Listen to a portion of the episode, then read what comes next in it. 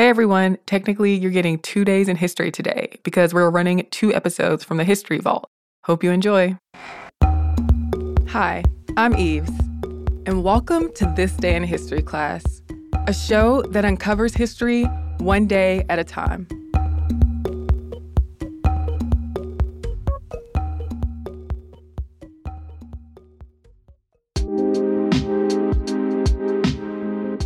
The day was January 25th, 1890. After 72 days of traveling by train, rickshaw, horse, small boat, steamship, donkey, and various other vehicles, journalist Nellie Bly set foot back in New York to a cheering crowd. Nellie, just 25 years old, had set a new record for her trip around the world. Nellie's unprecedented trip made her famous. Well, more famous. It wasn't her first time at the rodeo. Nellie, born Elizabeth Jane Cochran, was known for being a daring reporter. Take 10 Days in a Madhouse, a series Nellie did in 1887 that pretty much epitomizes her sensational investigations. Nellie wanted to do a story on immigrants for the New York World, a newspaper that was a pretty big deal in the late 19th century. But she got a no on that assignment and was told to see if she could find out what was really going on at the Women's Lunatic Asylum on Blackwell's Island in New York to get into the asylum without tipping people off that she was there reporting, she pretended she was a patient. After a little bit of training, and by that I mean Nellie made, quote, crazy faces in a mirror and deprived herself of sleep, Nellie was ready to convince people she belonged in the hospital. Stereotypes of what mental illness looks like aside, Nellie soon made it to Blackwell's Island, and her experience there was published as a 10 part expose in the newspaper. The horrible treatment and conditions that she exposed led to more investigation of the asylum's practices. Yeah, Nellie's journalism was pretty bold, so it wasn't much of a surprise when she read Jules Verne's 1873 novel, Around the World in 80 Days, and thought it was a good idea to do the same thing the main character Phileas Fogg does, but in less time. So she went to the New York World and said something along the lines of, Hey, I want to travel all the way around the world and write about it for you. And it was 1889, so to say the least, Nellie's proposal wasn't met with glowing acceptance. Her managing editor was interested, but the other guys at the newspaper, eh, not so much. Nobody's done this before, they said, and of course a woman couldn't do it alone. Being the daredevil she was, she told the man in charge at the New York World to go ahead and send a guy, and she'd start the trip on the same day for another newspaper and beat him. Finally, they agreed to send her around the world on their dime.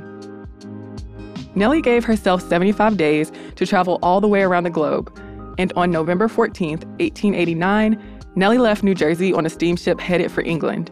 And the New York World made sure everyone knew she was leaving with the front page story on the day of her departure.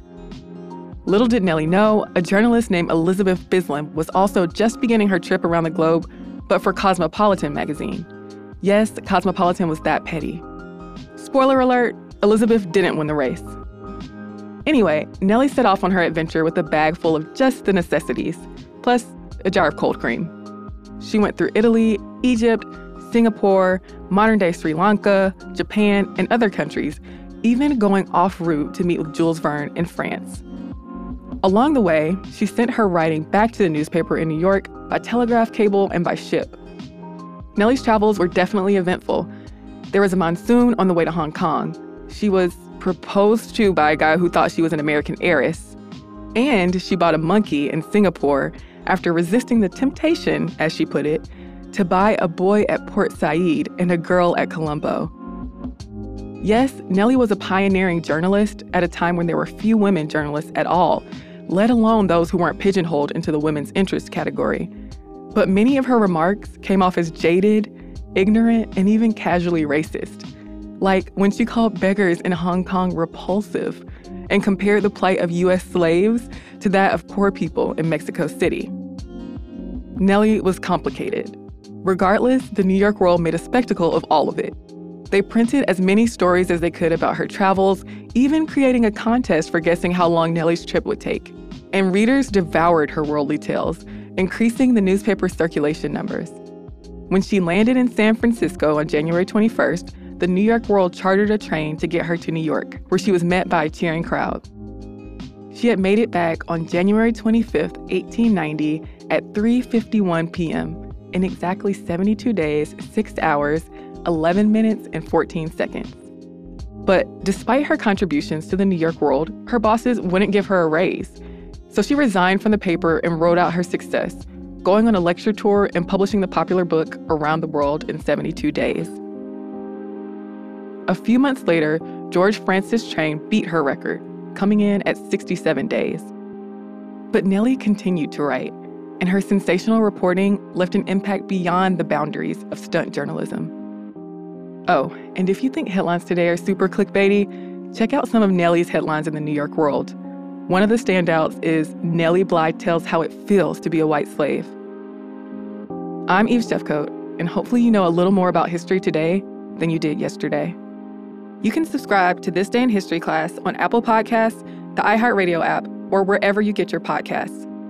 Thanks to Chandler Mays, our producer. Come back tomorrow for another tidbit from history.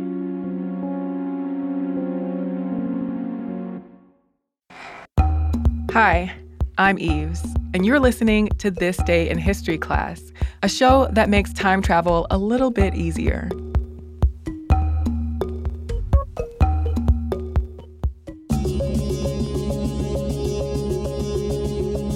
The day was January 25th, 1924. The first ever Winter Olympic Games began in Chamonix, France. Initially called the International Winter Sports Week, the International Olympic Committee soon designated the event the first Winter Olympics. The first modern Olympic Games were held in Athens, Greece in 1896. Just five years after the first Olympics, the Swedish Central Association for the Promotion of Sports launched the Nordic Games. The Nordic Games were usually held in Stockholm, Sweden, and included athletes from Nordic countries. The Games were held under the notion of pan Nordic nationalism. They featured winter sports like downhill skiing, ice hockey, and skiing behind reindeer, as well as other sports that weren't winter specific. But winter sports were creeping into the Olympic Games. Figure skating was included in the 1908 Summer Olympics in London. When the Summer Olympics were held in Stockholm in 1912, Sweden saw to it that no winter sports would be included, that would pose a conflict with its Nordic Games, which were pretty popular. Despite this, Germany planned to stage Winter Games before the 1916 Summer Games set to take place in the country. But those games were canceled because of the outbreak of World War I. The Nordic Games, however, pressed on. Sweden, Denmark, and Norway were neutral in the war. Figure skating and ice hockey appeared in the 1920 Summer Games in Antwerp, Belgium.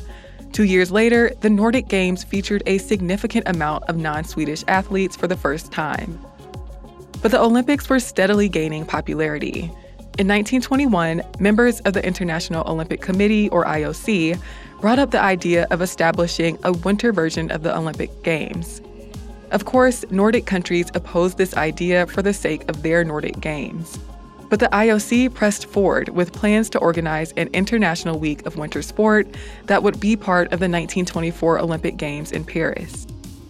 In 1922, a Congress planned out the competition's calendar in sports, which included bobsleigh, curling, speed skating, ski jumping, and other winter events. Chamonix Mont Blanc was chosen as the host for the Winter Games. At this point, the competition was not sanctioned as an official Olympic Games. Chamonix agreed to build certain facilities and maintain them, and the French National Olympic Committee helped fund the creation of the new facilities. The Winter Sports Week lasted from January 25th to February 5th of 1924.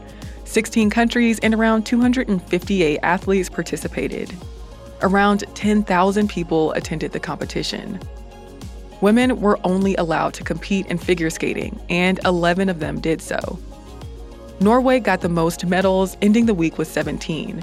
And altogether, the Nordic countries won the majority of the medals awarded. The Winter Sports Week was deemed a success. Pierre Baron de Coubertin, founder of the IOC, praised the Games in a speech at the closing ceremony.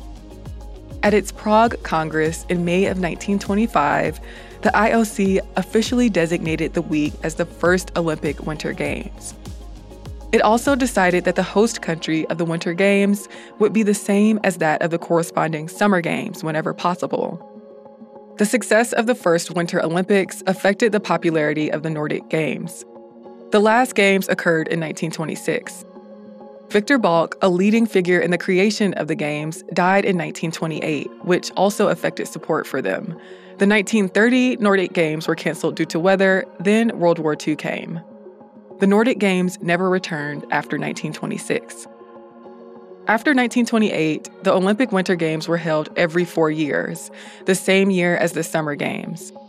By the 1990s, the Winter and Summer Games were held separately in alternating four year cycles. I'm Eve Jeffcoat, and hopefully, you know a little more about history today than you did yesterday. You can keep up with us on social media on Twitter, Facebook, and Instagram at TDIHC Podcast. And if you would like to write me a letter, you can scan it, turn it into a PDF, and send it to us via email at thisday at iheartmedia.com. Thanks again for listening, and we'll see you tomorrow.